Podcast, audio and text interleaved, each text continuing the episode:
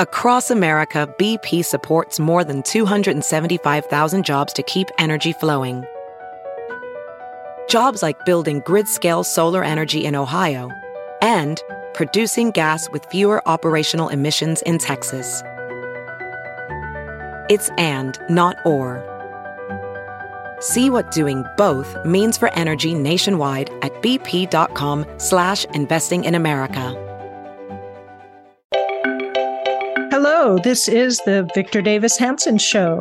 This is our Friday edition, so we've got a long list of news to talk about today. So stay with us. I would like to remind everybody that Victor is the Martin and Illie Anderson Senior Fellow in Military History and Classics at the Hoover Institution and the Wayne and Marcia Buske Distinguished Fellow in History at Hillsdale College. You can find him at victorhanson.com. The name of the website is The Blade of Perseus. Please come join us. It is free and you'll be on our newsletter and there's lots of free stuff at the website and you can join us for $5 a month or $50 a year. And it's a great deal. There's lots of material that comes with that subscription called VDH Ultra articles. So come join us. Stay with us and we'll be right back to talk about DeSantis announcing his presidential campaign. We'll be right back.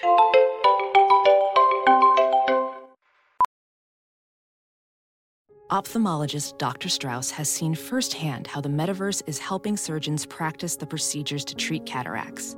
Cataracts are the primary cause of avoidable blindness. He works with a virtual reality training platform developed by Fundamental VR and Orbis International to help surgeons develop the muscle memory they need. The result? More confident, capable surgeons. And even more importantly, patients who can see. Explore more stories like Dr. Strauss's at meta.com slash metaverse impact. As you write your life story, you're far from finished. Are you looking to close the book on your job? Maybe turn a page in your career? Be continued at the Georgetown University School of Continuing Studies. Our professional master's degrees and certificates are designed to meet you where you are and take you where you want to go. At Georgetown SCS, the learning never stops, and neither do you. Write your next chapter be continued at scs.georgetown.edu slash podcast. Welcome back. Victor, I'd like to start off with something positive. I think DeSantis's announcement that he is going to be in the running as a as a presidential candidate was a good thing. So maybe we can start with him. He did it on Twitter with um, Elon Musk and David Sacks, the CEO, I believe, of Twitter. And there's been lots of discussion about that, whether it was a good forum to start out on and whether his agenda as the um, Florida governor is going to translate to the national level. And, and what they've been branding him as is a cultural warrior. Yes. Well, where to start? He got a lot of criticism because the Twitter window was uh, I guess could accommodate initially 100,000 visitors and they had over a million. Good in the sense that there was a lot of interest, bad in the sense that if you're going to have this new tech platform, i.e., you're not going to go on Network News or the Washington Press Club to announce your candidacy, then you've got some of the biggest tech people in the world around you and you want it to be flawless. That said, Victor Hanson out in uh, Selma, California, just saw the clips, right? When it was working. So I don't know the psychodramas and melodramas of the first 15 minutes. Only a million people do that didn't had trouble, right? But there's 330 million people in the country, and probably 200 million will find out through the filters of the media what Ron DeSantis said. So that that psychodrama should be only important that it not be repeated, but it didn't have any material effect. The other thing, um, I think, in a way, DeSantis' team they're kind of selling them since they're themselves short in this sense. They somehow, if you think about it historically, they took Florida and in every category of economic social, cultural development, political development. They revolutionized it. That used to be the bellwether state. Remember the 2000 election when we had the hanging chads? That that election showed you that it was a at best a purple state. The Supreme Court was left wing. Everything about that state was not pure red. It was considered southern, but more cosmopolitan. People from New York part of it was COVID, part of it was the reaction of the lockdowns, part of it was the reaction to George Floyd, part of it was the Zoom culture, but it has been a it has it's been a haven. The free and we even use that Game of Thrones term, the free state of Florida. What, what I'm getting at in this laborious, cumbersome analogy is that Ron DeSantis performed a miracle uh, there's no taxes there, and they have less debt that we when here in California we're facing 32 billion billion billion dollars with 13.3 income tax rate. We have half the country's homeless. We have the highest poverty rate, but they don't have that. So my point is that he won by a million votes. He was a congressman. People didn't even know who he was. So what, and he came and got elected and he performed a miracle. But when he talks about, uh, you know, the arguments with Disney or critical race theory, he's, he's, he is caricatured as a culture anti woke warrior, you know, here's where woke comes to die, new sheriff in town, end of the day, that kind of stuff. But he's not. He he has a national model what he can do for the whole country if Ron DeSantis says, I'm going to do for the United States what we did for Florida, we have a winning formula that we've hammered out in the most difficult of circumstances. We weathered the lockdown. We weathered the George Floyd riots. We weathered the hysteria about COVID and the da- and the actual damage it did. We understand the Zoom culture. We understand we're getting all of these people from blue states, and yet we still remain. We have a paradigm and we make good appointments. And my God, I think that would be a, a winning message rather than let the left or, or, or, Trump people stereotype you as fighting with Disney. I think, and this is coming from someone who really supports his fight with Disney, because I think Disney had a 40, 40 square mile medieval enclave that they ruled by fiat, which was okay as long as they didn't get involved in politics. But when they thought they were going to manipulate the new woke movement or ride the crest of the woke wave, then they should give up their special prerogatives that other corporations don't enjoy. So that was one thing. That was my reaction that he he needs to uh, really delineate, remind, refresh all the things he's done in Florida that can be transferred and are transferable to the national level. The other thing is, uh, I think they are developing and you know trump has developed an anti-desantis and but it's mostly as i understand it right and i haven't talked to people in the trump campaign it's based on two strategies. One he's disloyal because trump endorsed him and therefore he won his first term and without trump he wouldn't be there. That there's some truth to that but we all I mean, was I disloyal to my thesis advisor when we would get in huge arguments? Was I disloyal to some professors that urged me to continue studying classical languages when I thought they were wrong? I don't know. I mean, we, it's a free country. So I don't know. I don't, I don't think it's disloyal to run in an open election to attack him or do something like that would be disloyal. The other argument is that he's too conservative. Have you noticed that, Sami? He's being attacked by the on the left that He's cutting Social Security. He's unusually restrictive on abortion. He's too much of a deficit hawk. He goes after corporate America too much. I don't think that's going to work. I really don't. Now, his strategy, I, go ahead.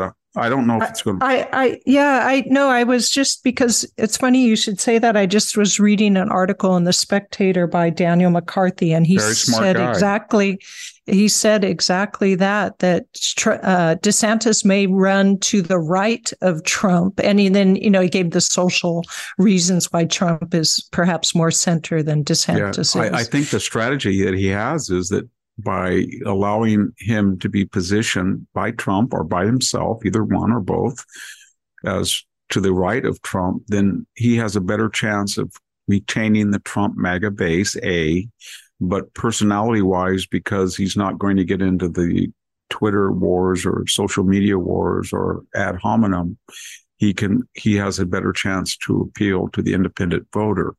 I think that's part of the strategy. And then on the actual, how do you deal with the elephant in the room? I don't, I mean that the enormous charismatic and, and dominant force of Donald Trump. And I think from what I glean, and I, again, I'm, I'm just being empirical.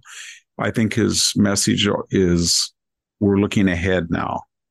We don't want to refight wars of all the mistreatment, the maltreatment, the horrible disinformation, misinformation, personal attacks they, they waged on Trump. But the way to get back at them, the way to get back at them is not play into their hands and call them names. It's to get even, even, not mad, even through legislative winning elections, winning elections. And he made that point, and I think he was saying that Donald Trump lost the popular vote in 2016. Donald Trump lost uh, the popular vote in the stint that a president's responsible in 2018. He lost the popular vote in 2020. The Republicans won that popular vote in 2022, but didn't do as well as they should have. And he says that, you know, we've got to concentrate on the future and winning. We have to get even, not mad. And these attacks on Trump are also, as, as Trump says, attacks on all of us, but we can't give them any margin of error because it's so close and they have such enormous resources. They have all the institutions, as we've talked yeah. about in the past. They have the money. And uh, so I think that's what's happening. I think it's going to be valuable to have this, his race. As far as the other candidates go, um, I think Mike Pompeo saw that, that it, that it wasn't going to work for him. He's a very bright, good guy, but the other can, and he's been Secretary of State. So I think that a Nikki Haley or Tim Scott or others or Chris Christie or whoever they are, they're running for kind of like we saw with the Democratic field, that they were running either for high cabinet positions or vice presidencies or something. I don't know, but I don't, yes. I think it's going to, and then we're going to have the same mechanics or dynamics that we saw in 2016, whereas all of the non Trump candidates everybody and all of the never Trumpers, they kept saying if they can just unite, they have more uh, aggregate votes than Donald Trump does, who did not get 51% of the primary vote. But saying that and doing that is very hard because each person says what they should yes. unite it. No, they shouldn't. They should all Victor. You should. You, let's just settle our difference and unite around Sami no, Sami, let's settle our difference and unite around Victor. And so that was the problem. They had too many egos in their, to quote Kipling, too yes. many egos. And so yeah. I will see if at some critical mass, a Christie or a Haley or Scott or Hutch, whoever they are, say, you know what, we're going to unite, or maybe they don't. Maybe they feel more akin to Donald Trump. I don't know, but that's going to be so, that's going to be something to watch. And on the left, Daniel. I, I did, yeah. Oh, go ahead.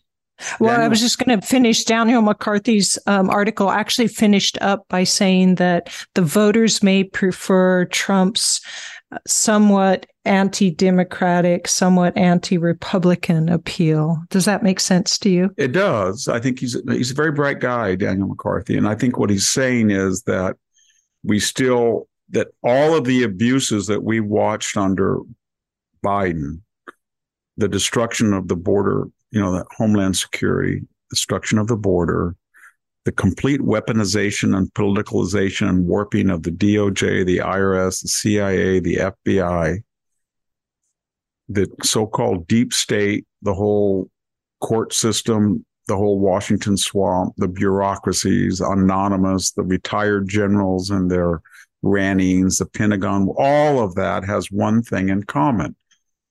It's not necessarily Democratic or Republican, it's the permanent administrative state and to slay that dragon, you need somebody completely divorced from it. Uh, it's mitigated somewhat because Ron DeSantis is what? He's a a governor. He's way down there in Florida. And he was a congressman, but he wasn't a lifelong politician. So he can mitigate that somewhat. And then Donald Trump also has to come back and say, you know what? I'm smarter this time because the first time I didn't know what the F was going on because I didn't, I thought these people would rally to my cause, but the people who did rally to my cause that I appointed wanted to undermine my agendas. I didn't know that John Bolton was an interventionist abroad, and I, I gave him the national security position. I didn't know the Secretary of Defense didn't agree with me on all of these issues. I didn't know how crazy Scaramucci was. I didn't know what a nut Omarosa was. I didn't know that the G- mad genius Steve Bannon was, you know, attacking me, that kind of stuff. And so yeah. that was people's reservation. So he's going to, I think that's the downside of having a complete outsider. But um, I wrote a column, oh, 2017 said Trump should hang up his Twitter gloves, boxing gloves, and retire from the ring of social media. And I think, although social media is very valuable and that he's very effective on it. I don't think it helps him. I think he's got a secure base. I think there's the Republican Party of 46%, 47% of the nation. Uh, it, beyond the 25% base, the other 20% says, you know, these are the people I talk to. I don't like him. I don't like his tweets, but I will sure as hell vote for him if it's between him and a Clinton or a Biden or somebody like that. But oh. that's 46, 47%. And so where do you pick up the extra three to five? You can peel off Latino voters maybe on some of these issues. LA Dodgers are sure helping on that issue. And you can might be able to peel off some African Americans that don't really believe that Florida is a racist state or some crazy things or reparations or something like that. But ultimately, you need the suburban independent voter, four to five percent. And you're not going to get that voter unless things get down to annihilation level. I mean, they're not going to vote for Donald Trump unless they feel they're very live. We're getting close, but when they feel that they're not safe driving into San Francisco or Chicago or New York, or they feel their kids are in danger at school, or they can't ride public transportation, or eh, they'll vote for Donald. But we're not there yet. I don't know if we're going to get there. So he's yeah. got to he's got to appeal to that group and he's not these you know these and then we get into the lawsuits and you, the impact you, they're going to have it's yeah, going to be pretty... Bra- yeah bragg announced that he's going to what wait till march of 2024 they're they're delaying them now they're thinking you know what we gave him a little we gave him enough empathy he's got that big lead that was the point but we don't want to shoot our wad before the election. We want him to be nominated. So let's push back these indictments, slow down, so that once we get to the new year, we're going to let Bragg carry for 10 yards. He's going to lateral to Letitia James. She's going to go 10 yards. Then she's going to lateral to Willis Allen, Georgia. Then she's going to um, lateral to Smith and the special prosecutor. And we can do this all the way to the election. That's the plan and uh, sounds like a rug sounds like a rugby game or football rugby i don't know what it is but it, it's pretty it's pretty transparent it's the 2016 playbook it bit them in the rear end in 2016 because trump won the electoral college the other thing is but this thing about i think desantis is really going to stress this thing about viability and winning because if you look at it and I addressed this in the Dying Citizen. I had a chapter on it. The Republican Party at the national level has not won 51% of the vote since 1988. 88. It's 35 years. So George H.W. Bush got 51% against Mike Dukakis. When he ran again, Perot, mm-hmm. he did not, he got about 42%. He lost in 92. When Bob Dole ran against Bill Clinton, he lost. He didn't get 50%. When we got into 2000, George W. won the election, but he didn't get 51%. He got about, I think it was 49.5 or something. When he went up for reelection, he beat John Kerry, but 50.2, barely beat him, did not get 51%. They surely John McCain didn't get it in 2008. Mitt Romney did not get it in 2012. Donald Trump did not get 51% in 2016. He did not get it in 2020. You, Reagan, you know, blew them away. So at all those 10 years that I just described were periods where the Republicans, especially in the Tea Party movement, made enormous strides. They took over 1,400 local and state offices during the Obama reelection period. Mm-hmm. So they were doing something right on the local and state and something very wrong at the national level. And that wrong was they were doing two things wrong. They were appealing to the Paul Ryan corporate Republican mindset, which there weren't enough of them, that are easily caricatured as greedy and rich bastards by the left. And then, second, the anecdote to that was often hysterical, and they didn't have, you know, great candidates at the at the you know the national midterms and the, and the presidency. I don't think John McCain was a good candidate. I don't think Mitt Romney was a good candidate and it didn't and so that was a problem so they're gonna and then the other thing is look they've lost uh was it six out of the last or is it seven out of we can count them. They lost uh, the popular i mean they lost the popular vote. They lost the popular vote in 2020 they lo- lost the popular vote in 2016 they lost the popular vote in 2012 they lost the popular vote in 2008 they lost the popular vote in 2000. They lost the popular vote in 1996. They lost the popular vote in 1992. So that's seven out of the last eight elections. They lost the popular vote. The only person that won the popular vote in that entire period was George H.W. Bush. But the question is, can that and be he, and he, and he he only did that in 2004. Well, yeah. you have to you have to get a good candidate, a Reagan like candidate, and you have to run, a wise campaign and you have to have issues that have 51% of of the electorate. So look at the issues now. It's setting up good for the Republicans in that sense. The border, do they want people want secure, legal only immigration? Yes, by about 70%.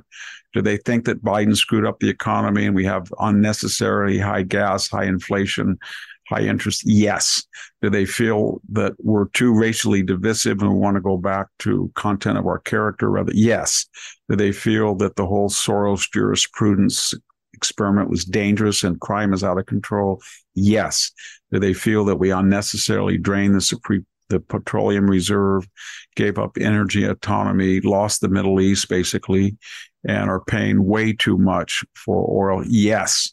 Do they feel that the Pentagon and our foreign policy are run amok, that we had the greatest humiliation in 50 years in Afghanistan. We don't know what the hell we're doing in Ukraine. Yes. I, and I mean that literally because this president yeah. said, we're not going to give them, no, you cannot give them Abrams tanks. Just not going to do it. He did. Oh, we're not going to give them F 16. Are you crazy? Give him F 16? He did. He doesn't know what he's doing. Mm-hmm. And uh, you start conducting offensive operations as they're doing right now along the border. But you give them 100 F 16s, and if you're in a war and Russia keeps sending missiles and planes into your territory, and you, it'll be like Vietnam. You can't win the war unless you go into the other person's territory. The problem is this isn't Vietnam because the other person's territory, North Vietnam, was non-nuclear. This is a nuclear country. So to win this war, they're going to have to take U.S. equipment or NATO equipment and stage raids or air missions in strike inside Russia. Russia, yeah, and that's stupid. That's a nihilistic. So it has to have a negotiated settlement. But my point is that the issues are all on their side. They and yeah. the, can, the candidates are on their side because look what they're dealing with. They're dealing with Kamala Harris, who's I think her I, I I misspoke last time. I said her vocabulary was 500 words. It's shrunk to about 350, or that, something like that. Now she's emulating uh, Joe Biden. You know, everybody makes fun of Joe Biden's speech. You know, when he was, "Hey, Sami, come over here. I'd like to blow in your ear a little bit." Ha ha. But now. She's. Did you see that interview with Brittney Griner, the basketball player? Oh just, yeah, that oh, was Brittney, so bad. I, I just want to say that you look like me. It was just, it was, it was emulating the worst traits of Joe Biden. I, she is completely off her the her rocker, and then you've got yes. Joe Biden, and as I keep saying, he's failing at a geometric rate. I don't, I don't see how he's going to continue. I mean, I've had long COVID for a year. On my worst day of long COVID, I and I'm 69. I seem like Superman compared to him, and I have yeah, some empathy.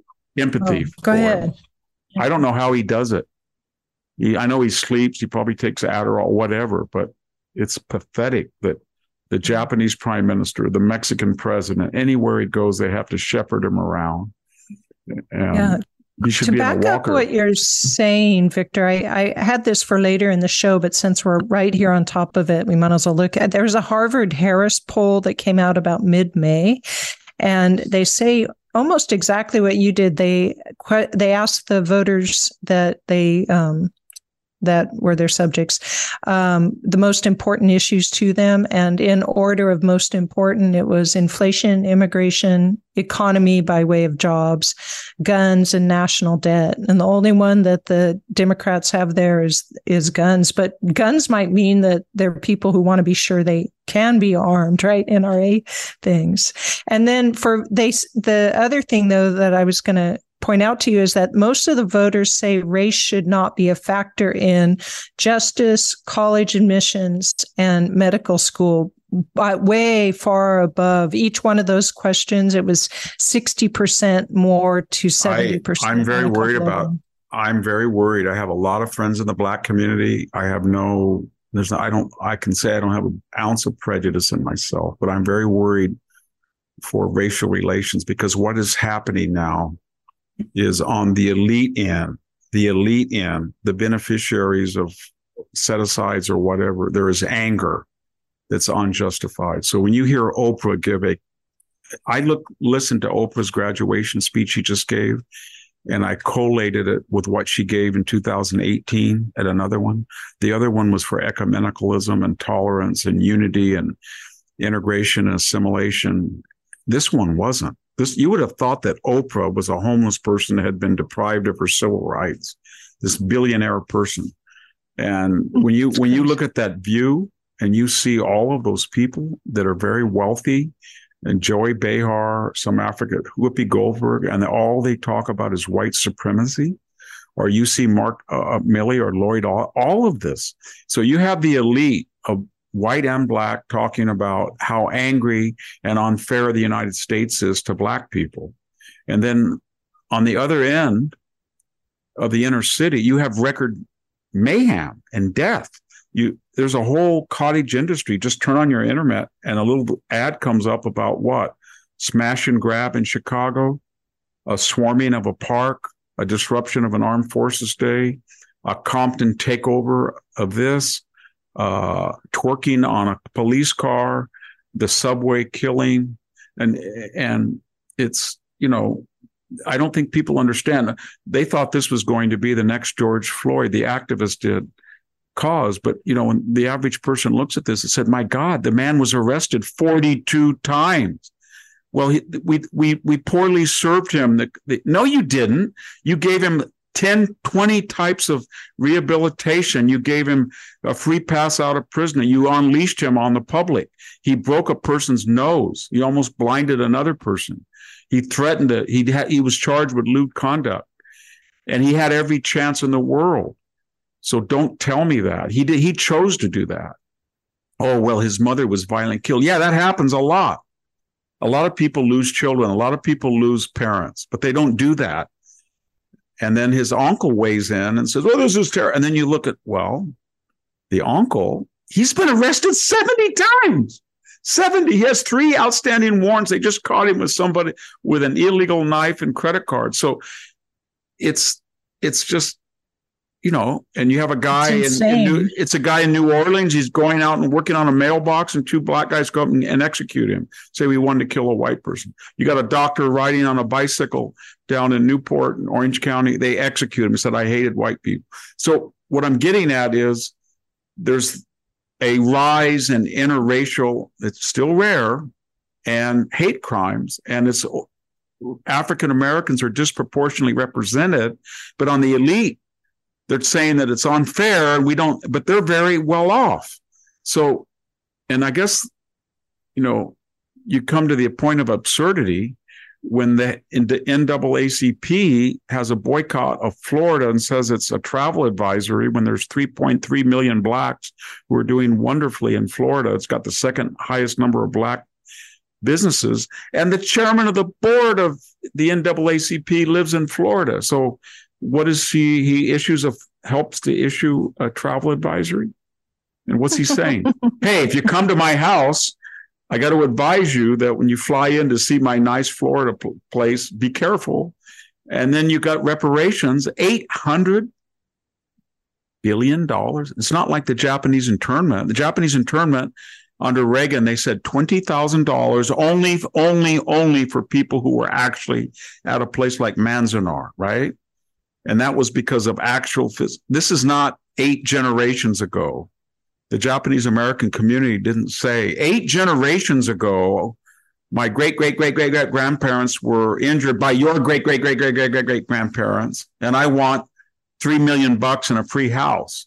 They didn't do that, and so it's so beyond the shark. Push the envelope. Eight hundred billion dollars when California was never a slave state. It's got 32 billion in, in an annual debt. And then when pressed upon that, the head of the reparations quote unquote committee well we're willing to take we're willing to be paid on the installment plan. Okay that's nice of you. So you want 27% of the state who wasn't born in the united states to pay you when your crime rate and i say you and your because you're talking in collectives see the problem with this whole racial thing is when you start talking in collectives and you say blacks, whites, then you assume responsibility for the entire particular group because you have self identified as a member of the group. So when you say we we need reparations because we are black, then you're taking responsibility. Then people saying, well, there were 21 trillion dollars in I don't know redistributive uh, great entitlement Great Society programs since Lyndon Johnson. A lot of them went inordinately to your group, or your group is committing hate crimes at double your percentages in the general population, or the group that you say is so supremacist is dying at twice their numbers in Iraq in combat. Is that fair? Or your group that you say is underrepresented is represents seven times or six and a half times their numbers in the general population and professional sports with, you know, multi-million mm-hmm. dollar salary. So you don't want to go down there, but yet that's where we're going. And so that's not sustainable. And people are going to get very angry. And I don't mean white people. I'm talking about Hispanic people, white people, Asian people, and some black people. And and uh, you want to say to a Whoopi Goldberg, can't you just go on TV and not say the word white? You're so obsessed with it why do you say white? You just, is it fixated in your mind? Have you been cheated or you're not making enough money on the view? Uh, what's wrong?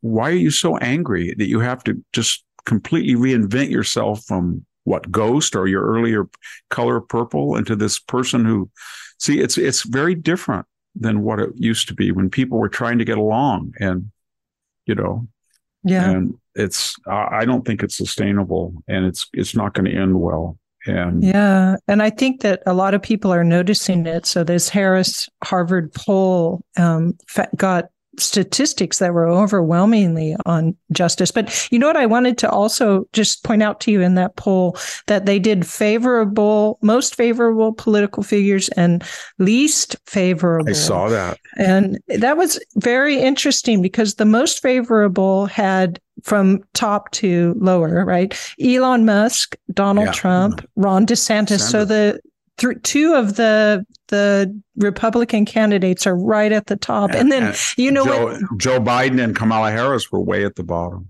No, wait a second though. But right below Don Ron DeSantis was Bernie Sanders. I know. Then. Joe Joe Biden, and then Hillary Clinton, and then Kamala Harris. So all four of those Democrats were there, and Bernie was the top of them. That's because lead- Republicans oh, always spoke highly of Bernie because they knew he had no chance because he was an out and out commie. I guess. and, he had the name Bernie. Even Trump said, "Oh, they they cheated Bernie out of the nomination because everybody hated Hillary so much. He was the foil to Hillary." Well, the the most unfavorable is interesting because uh, while Donald Trump was second in favorable, he was still up there in unfavorable because he very high everybody. Negatives. Yeah, he had both. But anyways, in order of be, besides Putin, Putin was way up there at unfavorable at seventy one. You know what? I, will I'll tell you why he has a. Fa- I can tell okay. you. Okay. Because this has happened to me 20 times the last three years. I get an email from some person. I have no idea who they are. I do not know how they get my email. There's some angry academic or some passive aggressive. And they said, Hey, Professor Hanson, have you seen this? And they send like an academic peer reviewed article, right? Kind of used to write all the time. And as I said in an earlier broadcast, yes. they get delight because it says, well, what they do is if it's on hoplite warfare or ancient Greek agrarianism, they quote my argument and they even actually dig out some of the, the research I did, primary sources in Greek and Latin, and they use those as footnotes as if they're their own. But then they cover their tracks by saying, although Hanson's, uh, although Hanson has proposed this, uh, his analysis is in line with his contemporary political leanings or his endorsement of Donald Trump. It's that and so my or I will go. Uh, I'll go in an airport, and most people are right, but some guy will come up to me and goes, "Well, I just want to tell you that I really enjoyed the Soul of Battle, and I even read Carnage and Culture. I like World War II, but you know what? I threw them against the wall." Because of what, and I and I thought, wow, I've had I won't mention relatives you have one last chance to redeem yourself. We want you to go on national television and confess all of your sins and spring that on your Fox crony host. And if you're doing that, you're welcome back into the familial tribe. Or I've had friends that I've known for, you know, 30 years, 40 years. Uh, hello, how are you? Oh, or I'll walk by somebody, I'll see them in a store in Fresno and they turn the other way. It's so weird. I've had people that I've been collaborated with that don't speak to me. It's and and you know what? I I see somebody who's I know well and is completely whacked out on woke, and I'm still very friendly to them. I still have former students that have gone completely woke that I have no problem with. But it's weird. Any they they love to love you and they love to hate you. That's kind of the Donald Trump thing because I don't know. Hey, I don't have the. I hope I don't have negatives like Donald Trump, but I don't care if I do. because... But you want to see where he stands here because it is interesting in this most unfavorable politician order. Uh, yeah. Joe Biden's first, Hillary Clinton second, Mitch McConnell is third, and then Kamala Harris, and then Donald Trump. So all of the Democrats are top of the most well, Joe Biden. I, I mean, how could you not be? How could you be favorable if you look at Joe Biden and what he's done?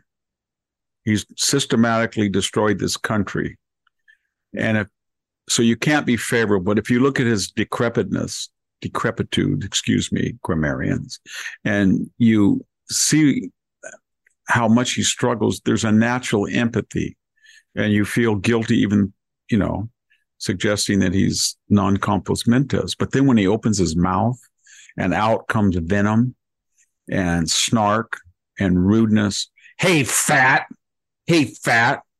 Hey, junkie. Hey, you ain't black. Hey, boy, I got a boy over here.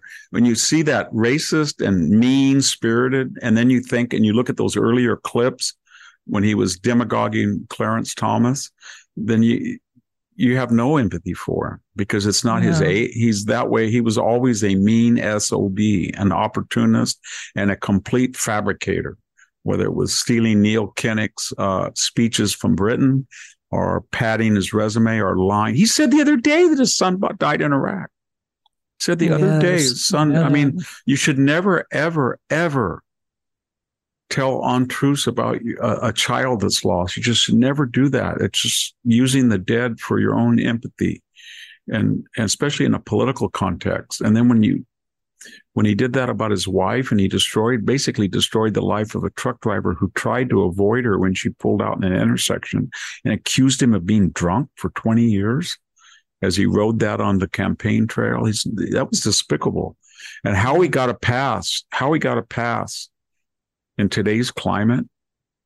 Remember Senator Hirono?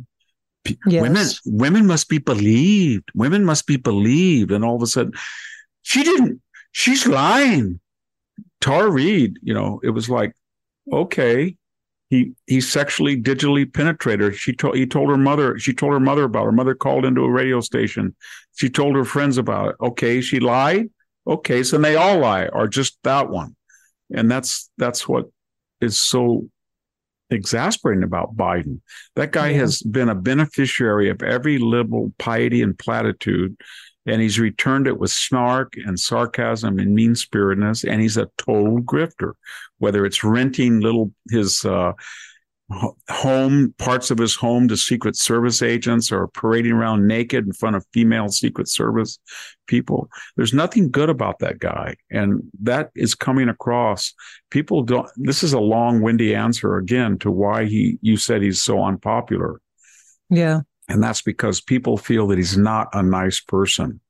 And the age has nothing to do with that. Mitch McConnell is unpopular because the Democrats don't like him because he's a Republican, and the Republicans don't like him uh, because he's he's sort of a Paul Ryan fixture. But more importantly, he's compromised. They feel he's a multi-billionaire with his wife's shipping company, and he's he does weird things. I mean, he did he had a big campaign chest. Whether you like uh, Kari Lake or whether you like, uh, you know, Doctor Oz or Brooke. whether you, I what's the name Brooke. Blake, yeah, Brooke McMasters. Blake McMaster Masters Blake Masters. It, whether yeah, you like them or not, Masters. they're they're on your team, right? and they're in close races. Yeah. So you drain the Senate coffers to help them so you can get a majority. And he didn't do that. And so But he didn't like people that were so close to Trump. That was why. But Victor, let's go ahead and take a break and then come back and we can yeah. finish this off and then turn to corporate woke policy and its rollback. Stay with us and we'll be right back.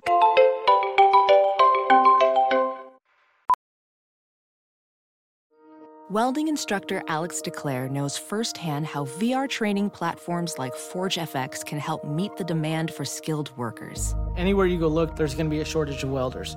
VR training can help welding students learn the skills they need to begin and advance in their career. The beauty of virtual reality is it simulates that exact muscle memory that they need.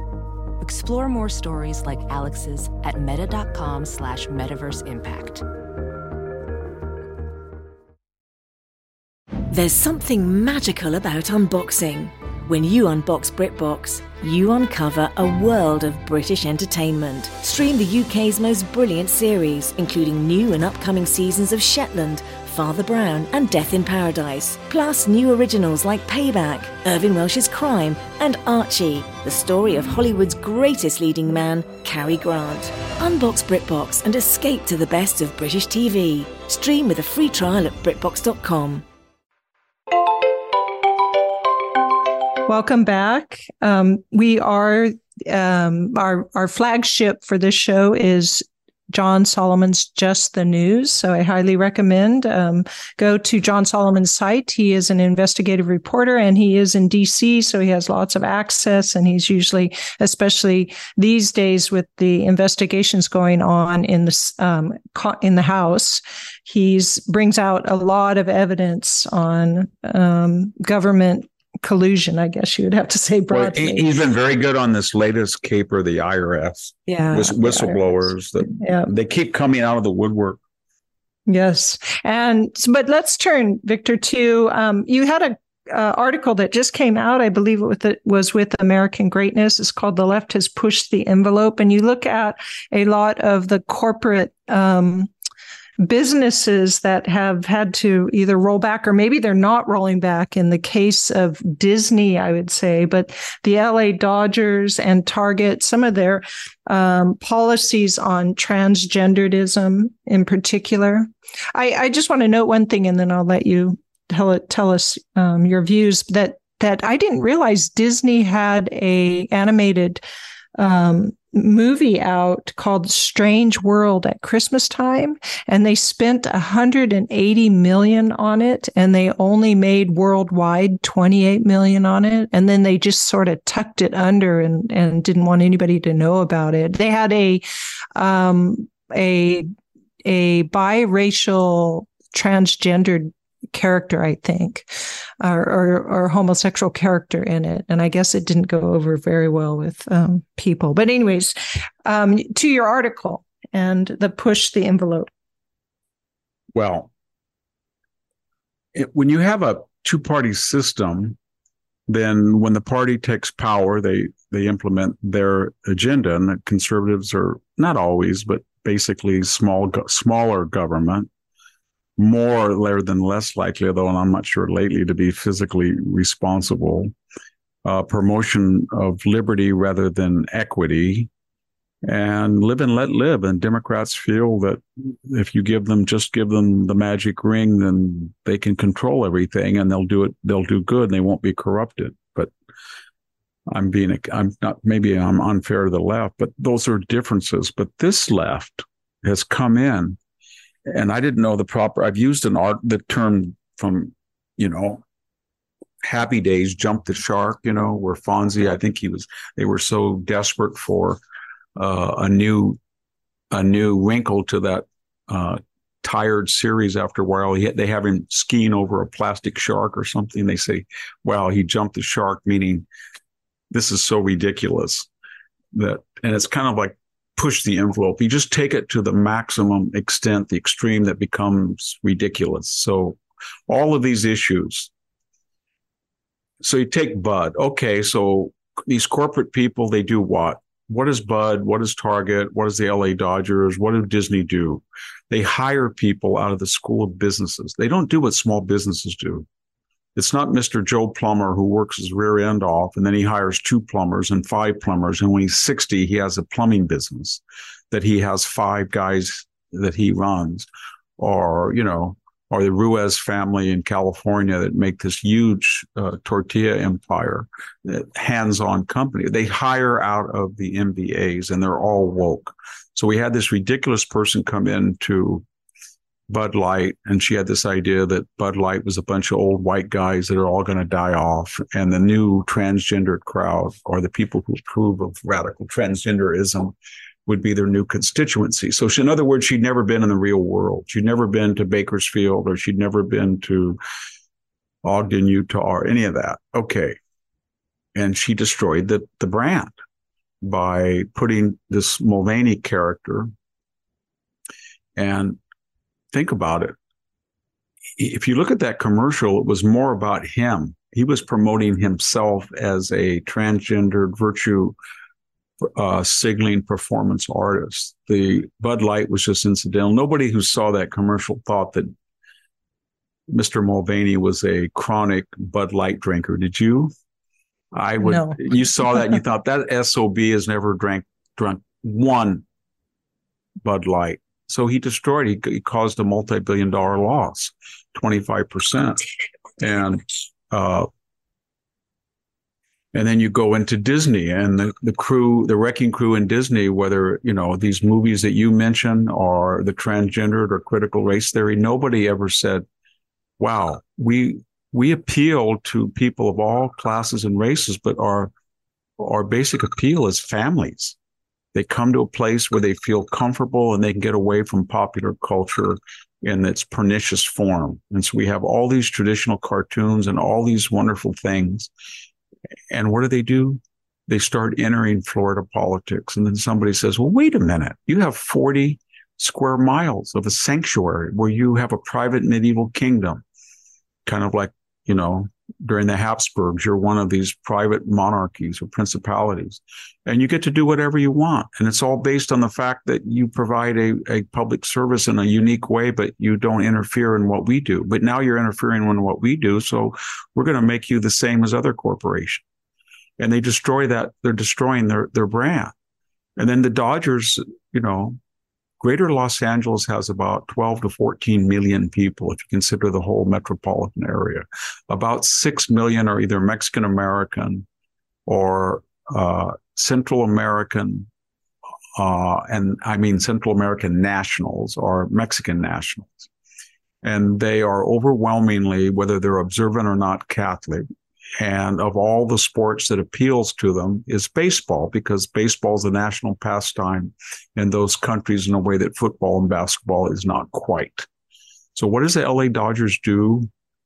They get these sisters of perpetual blah blah blah whatever they are and they take them in there and they flip flop and they put them there and what are they known for they you know the left said well they were a- advocates for aids no they weren't they made their name as street artists that use obscenity and pornography to deprecate Catholic ritual, the Christian faith, the Holy Trinity, whether it was simulated sex acts or putting Jesus on the cross in sexually humiliating positions. That's what they did to shock people among their little San Francisco cadre, which spread to other states.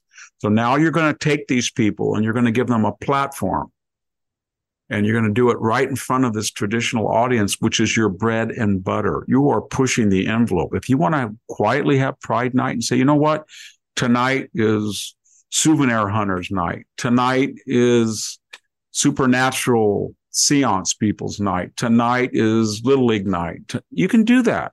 You can have Pride Night. But to do showcase this and to virtue signal, only a stupid MBA could figure that out how to destroy their, they're going to really suffer. And just as Disney suffered and then Target, why would you put a cod piece on baby and children's wear? That was just, so you're saying, just remember what the transgendered movement is saying. They're saying that people are trapped in the wrong bodies. So phys- physically, they may be males, but spiritually, biologically, in this mental sense, they're female. So they're transitioning. Well, then if they're transitioning and they're eh, they're not different than this, I'm just saying what Middle America thinks. If they're not different than female, why do they have testicles and a penis? Can they be surgically removed? A lot of people don't want to be surgically removed, which suggests that many of them are transvestites that is vestus in Latin. They like they enjoy wearing the clothing. But the point is that this has been seen as problematic for 2,500 years, not just not necessarily worthy of discrimination. Read the Satyricon or the, as I said, Apuleius's Golden Ass. There's no discrimination in there, but it is a phenomenon that people knew that was abnormal. And so you're going to take that and you're going to put it right in front of somebody as he walks in the door, and you're going to expect that person to buy into that ideology, and they're not going to do it and they don't know these corporations think like this, Sami. Hey, man, we are terrified of the left. They've got the Soros money, they got the Tides Foundations, they had Bankman Fried. They've got that nut up in Montana, that Swiss citizen that just pours money in. They get active. They they monitor every. You don't want to get on the wrong side of those guys. You get the university, you get K through 12, you get Hollywood, you get the NBA, you get late night comedy, you get the New York Times, you get so you're in big trouble. And the right, they're just a bunch of Bible, you know, they just work, they're just workaholics. They're in the rat race commuting all day working. They don't do anything. But now the right is starting to work up, wake up. And then what are they discovering? They're discovering that they have nascent power and they have power in numbers. And you just read about popularity, but every issue they're in, they're in the majority. And so now they're starting to say this, this, we never in our right minds thought we could take 25% of the Bud Light market in just four weeks. We never thought that we could bring Target down and make them change, but we're going to keep doing this and we're going to do it and do it and do it and see how the left likes it. And I think they've unleashed a monster. I really do. A good monster, but a monster.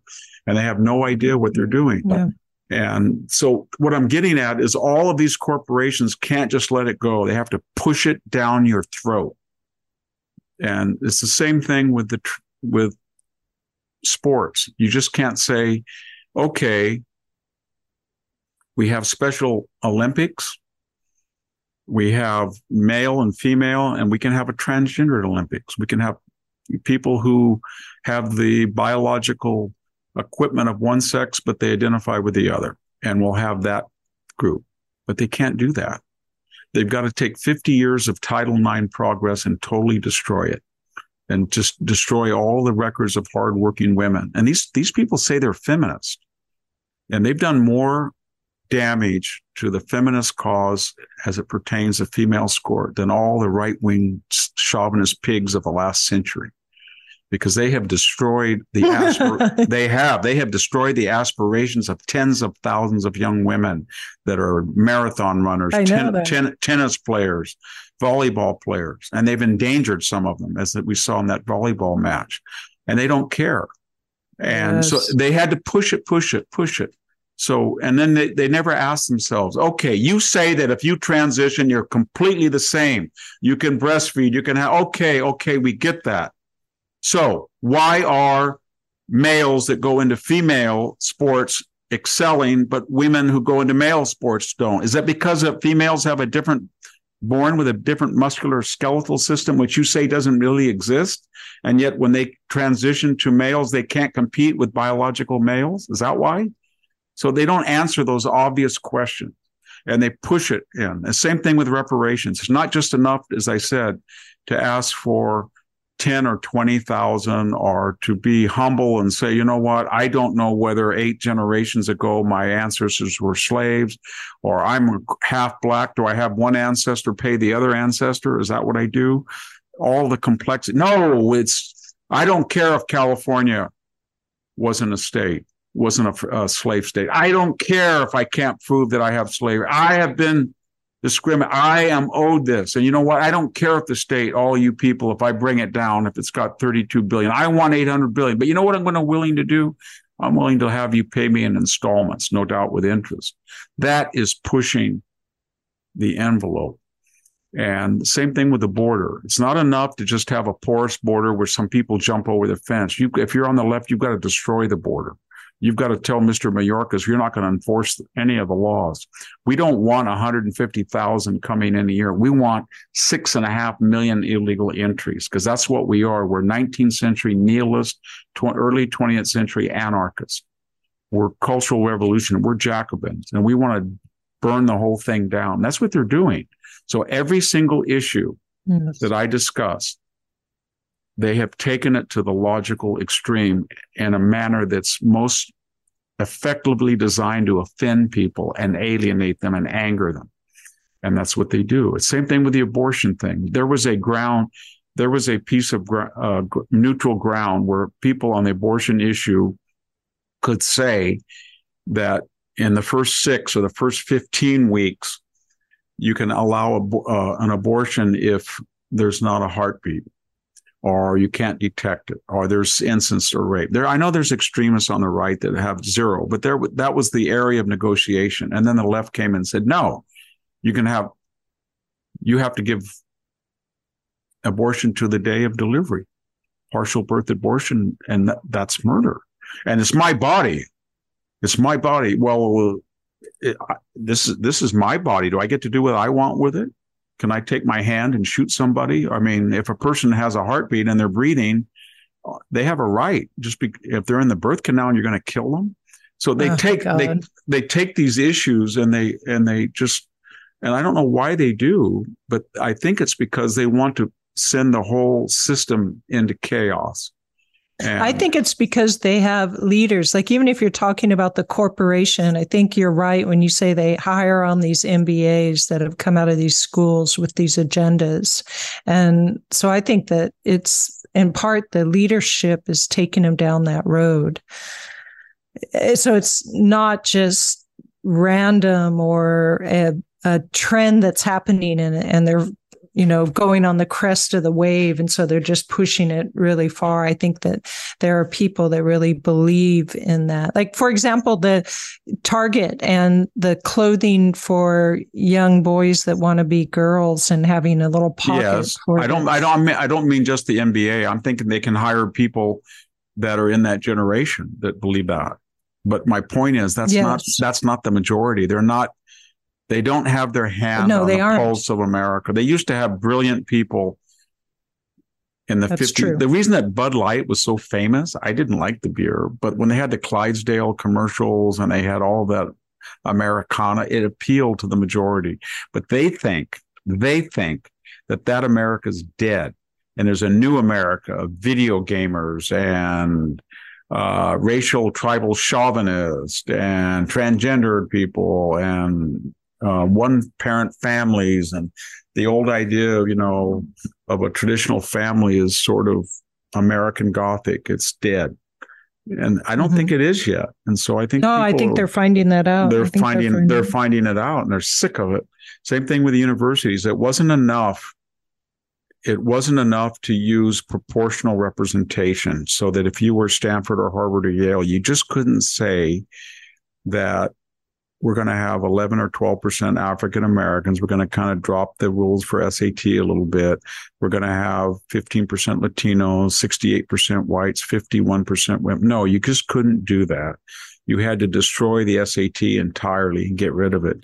You had to say that we're not going to count on uh, the quality of the high school GPA. So you can go to Selma High School where I went and get a 4.5, or you can go to, you know, Palo Alto High School, where 4.5 in Selma is probably a 3.0 in Palo Alto. So you got rid of mm. that. And then you had to say, we're going to have repertory. We're going to punish those SOBs for their eighth generation back. So Stanford this year took 22% white. You just had to do that. You couldn't just mm-hmm. do what you needed to do. And same thing with Judge Duncan at Stanford Law School. You just couldn't, you just couldn't politely say, we, disagree or maybe go there and ask him questions to put him on the spot. You had to just yell and say, I hope your daughters are raped. And you had to disrupt it. And if you're the dean, you had to hijack his lecture and give him a rant to a federal judge. And that's what people are angry about. Part of it is the, the legacy of the 60s, but part of it is this new left wing Jacobin idea that we we hate this country that did so much for us and we're going to ram it down your throat and destroy you. And we're going to destroy it and we're going to build it. Just can't say that there might be global warming.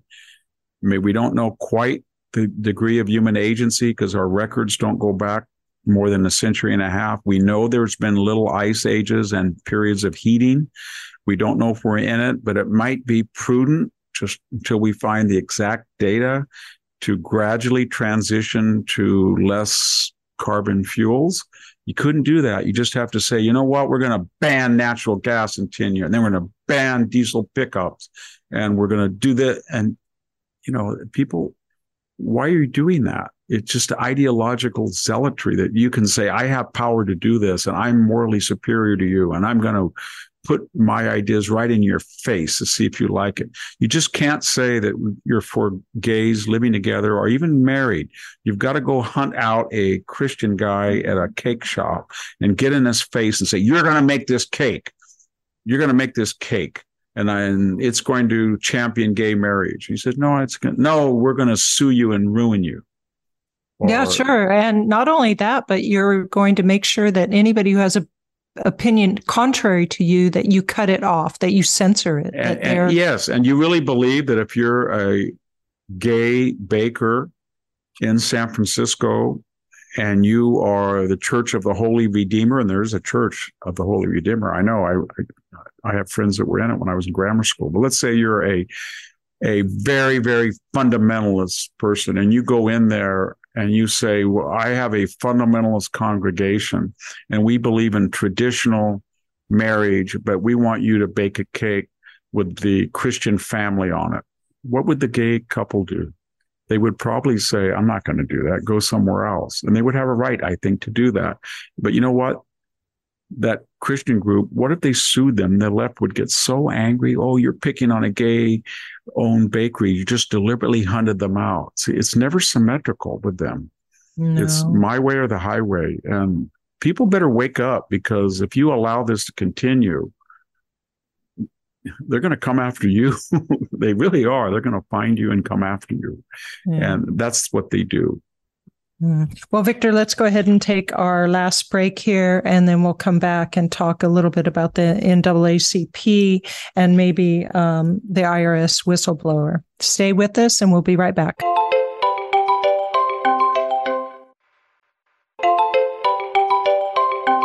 Welcome back. This is the Victor Davis Hanson Show. I know that you mentioned the NAACP that they, um, I guess they they gave a travel alert to African Americans to not go to Florida. And you did mention that earlier, and that their chairman, Leon Russell, actually has a home in Tampa Bay, Florida, which is a little bit ironic. But I wanted to um, also add to that that the NAACP said these kind of things in their warning that Florida is openly hostile towards African Americans, people of color, and LGBTQ plus individuals, and that they were warning that your life is not valued was a yeah. thing they said, and they were they said they're attempting to erase Black history and restrict diversity, equity, and inclusion programs in in schools. And that last one, I don't think is such a bad thing, but yeah, they're not trying to erase Black history. I mm. thought the, all those things are weird. They could they well they it, remember what the left does. They decline. They define Black history as Black activist propaganda. Yes. In other words, the the icon of the Civil War was not Ulysses S. Grant or Abraham Lincoln. It was Harriet Tubman. She was did a lot of good things, but compared to her influence on the Civil War, it was not Grant like or Sherman like or Lincoln like. But mm-hmm. according mm-hmm. to that class, she was. My point is that do they really, really believe that if you're a 15 year old African American and you're walking into the most conservative city in Florida let's say Palm Beach.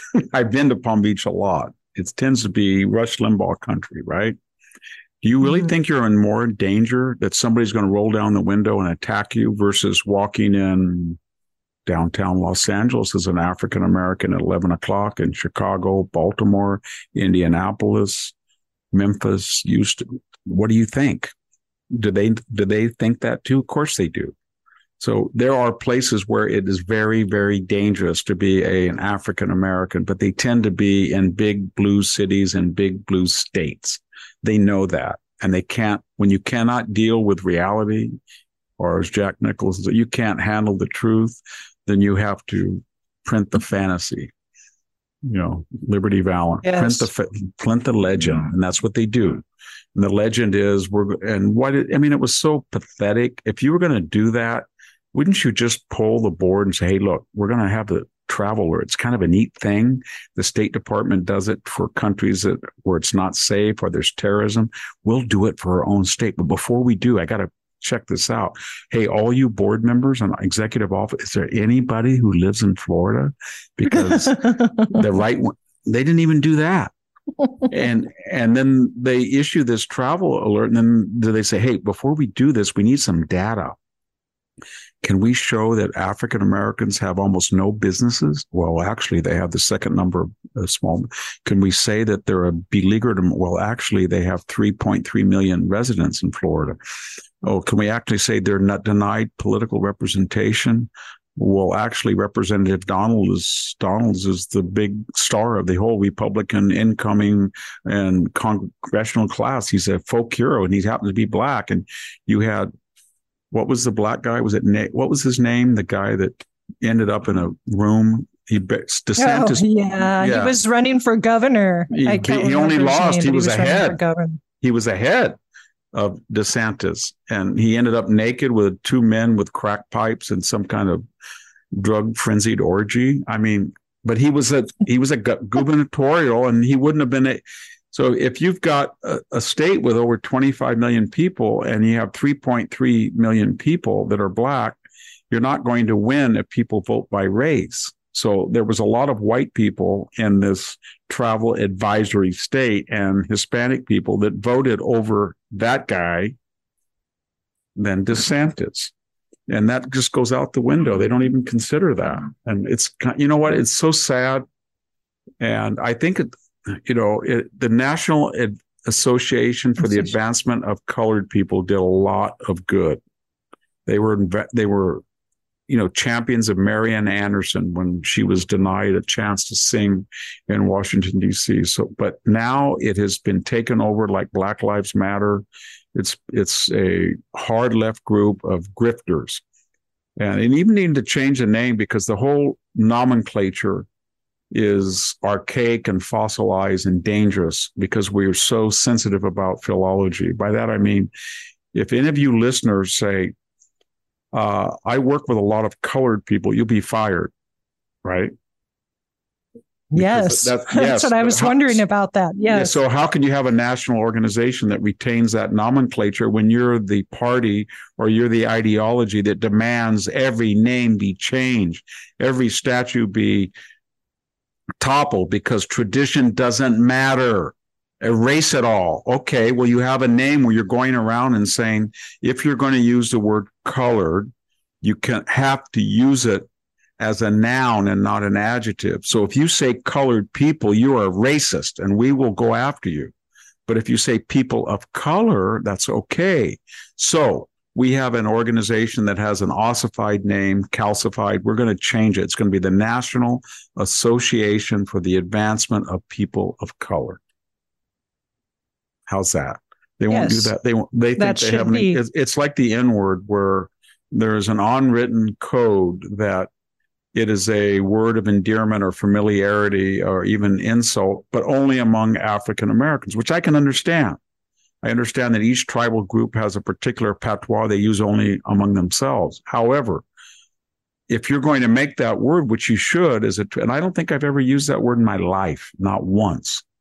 I may have quoted it when I read something or something, but never as a term of disparity. But if they have that rule that they're going to use it in song and popular culture, and then you have some oblivious person stumble into it and doesn't know the, the rules, and there's a lot of young, dumb people, and they're going to have sacrificed their entire career. Wouldn't it be just easier to say, you know what? This was a term of endearment among the black community for years, but it's just misused and it sends confusing messages and it empowers races. So it's taboo, taboo, taboo. No, no, no more night com late night comedy, no stand up. Co- nobody uses it, whether whatever your color is. Can't do it.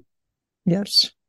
Yeah. It seems to so me it would be wise. Yeah. It would be very wise. And they should have a strategist yeah. I mean, with all of their policies because this travel ban's ridiculous. You know, if you, I happen to be of Swedish, I used to you know, when I was playing in football, I couldn't get a helmet that would fit my head. And I think I wore an eight and a half cap or some crazy thing and almost killed my mother and my twin brother. I was told that, you know, we almost killed my mom being delivered naturally, but not by cesarean. But my point is that I remember the coach in high school saying, well, you're a squarehead. Damn Swedes, how am I going to find a help? So I said, oh my God, and I I used I quote that all, but I you know I used to have another guy who a coach. He was a really good guy. He's a PE coach. He goes, you know, you dumb Swedes are Danes with their brains blown out, and that was a joke about about happy-go-lucky, hardworking but drunk Swedes versus you know serious craftsman Danes. And I happened to grow up in but they town, were drunk as well. Ah, well, maybe, but the town I grew up in, Selma, at least in the 1920s and 30s, had been an enclave of Danes, and Swedes were in Kingsburg, and we were rivals. And those Scandinavians had old rivals. But my point is, why if you're going to be hypersensitive, if you're going to be hypersensitive about that, then you should at least not use it within your own group. In other words, if I had said to yeah. Mr. Dudley, I'll just use that name, how dare you call my ancestors squareheads or brains blown out. And then I next time I saw a Swede guy, hey squarehead, hey squarehead, it doesn't work. it doesn't work. No, it doesn't. Especially with a long history of abuse of that word that mm. was used. Well, Victor, I think we're at the end of our show today. Um, so I'd like to thank you for all the wisdom you had for us. And um, that's it. Yeah, I, I, will just finish on one anecdote. You know, I taught Latin for 21 years, and I, you know, and I try to read it. Uh, I try to read it constantly. I still do, and Greek as well. But the Latin word uh, for black is niger, N I G 1 G E R, right? So, yes. and yes, so it's niger, nigra, nigrum, and it's declension, adjectival declension. So I used to teach it, and I would have a lot of Hispanic students, some of them from Mexico. I had one guy named Leobardo, a really nice guy who was a illegal alien. I mean, he and he didn't speak English, but he took Latin, and and he was reading it, and he didn't know the English pronunciation. So uh, it was in a text, and we were reading out loud. When he got to Niger, he said the N word, right? Yeah. and he kept, yeah. and I said, no, no, you're mispronouncing. We're going to use a long I, and it's a single G, and it's a Latin word. And he said, yes, yes, professor. And then every time he used it, he didn't get it. He just used it the entire semester. And it's not a common word, but I mean, that adjective black and in name language is not infrequent. So when I would have people read, it came up four or five times over the semester. And it was, that guy would have been ostracized today, you know, absolutely destroyed. So these words are very, very sensitive. And if they're so sensitive and they have such historical baggage, then let's just get rid of them. Let's get rid of colored people. Let's get rid of the N word. Let's get rid of them all. But let's not have special usages for one particular group. And then you have to know the parameters and the protocols of when, you know, when a person, whether you think this person is a racist or not, because, mm. you know, because that this happens. You get is, some isn't stupid, there stupid white guy, or he'll come up, hey, bro, how you doing? N, right because he hears it in a rap song or something and he doesn't know the history of the word, and then he's destroyed. I'm not trying to defend them or give them excuses, but let's just get rid of it. Get rid of the whole yeah. word if that's what it takes.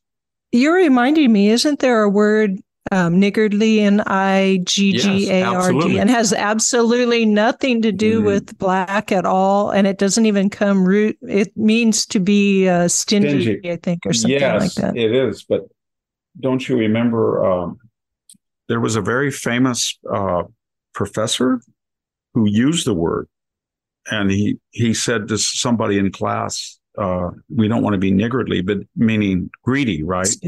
Yeah. But I think he was he was uh, punished because, and can you can you imagine why he would be punished for using it? Well, yes, of course. It sounds like you're calling somebody uh, the N word or you're you're implying that blacks are stingy in some way because you've turned that their what they think is their word into an yes adjective. but see if you use it to mean stingy then somebody believes that you're actually trying to get away with using the n word under the excuse that you don't know that uh, well, that's complicated, but yes, okay. Yes, yes, and, and, you know what? It's not even a Greek word. It's not has nothing to do with Niger black. It comes, I'm, I'm pretty sure, because I remember I've had this come up so many times when people have asked me about it because they thought that it was related to Niger and has nothing to do with black. It's from a, I think it's a Swedish word or an Old Norse for Nigon. And it's, you know, mm. that niggle, there's a word in an old, or isn't there a word niggle that N I G G L E to niggle somebody, mean cheap? I think there's an a, a verb, but it has it's linguistically distinct from the whole family of words in Latin for black. I think I looked it up one time, and it said it came out from a medieval word of some sort. Yeah, in it, the dictionary, but, I was but it's a it's a uh, Germanic old German or old Scandinavian word, and or mm-hmm. even old Anglo-Saxon by association. But anyway, Anyway, thank you. Yes, okay. enough on words. Thank yeah. you. Thank this, you, everybody, for listening. Yeah, thanks, everybody. And this is Victor Davis Hanson and Sami Winkham. We're signing off.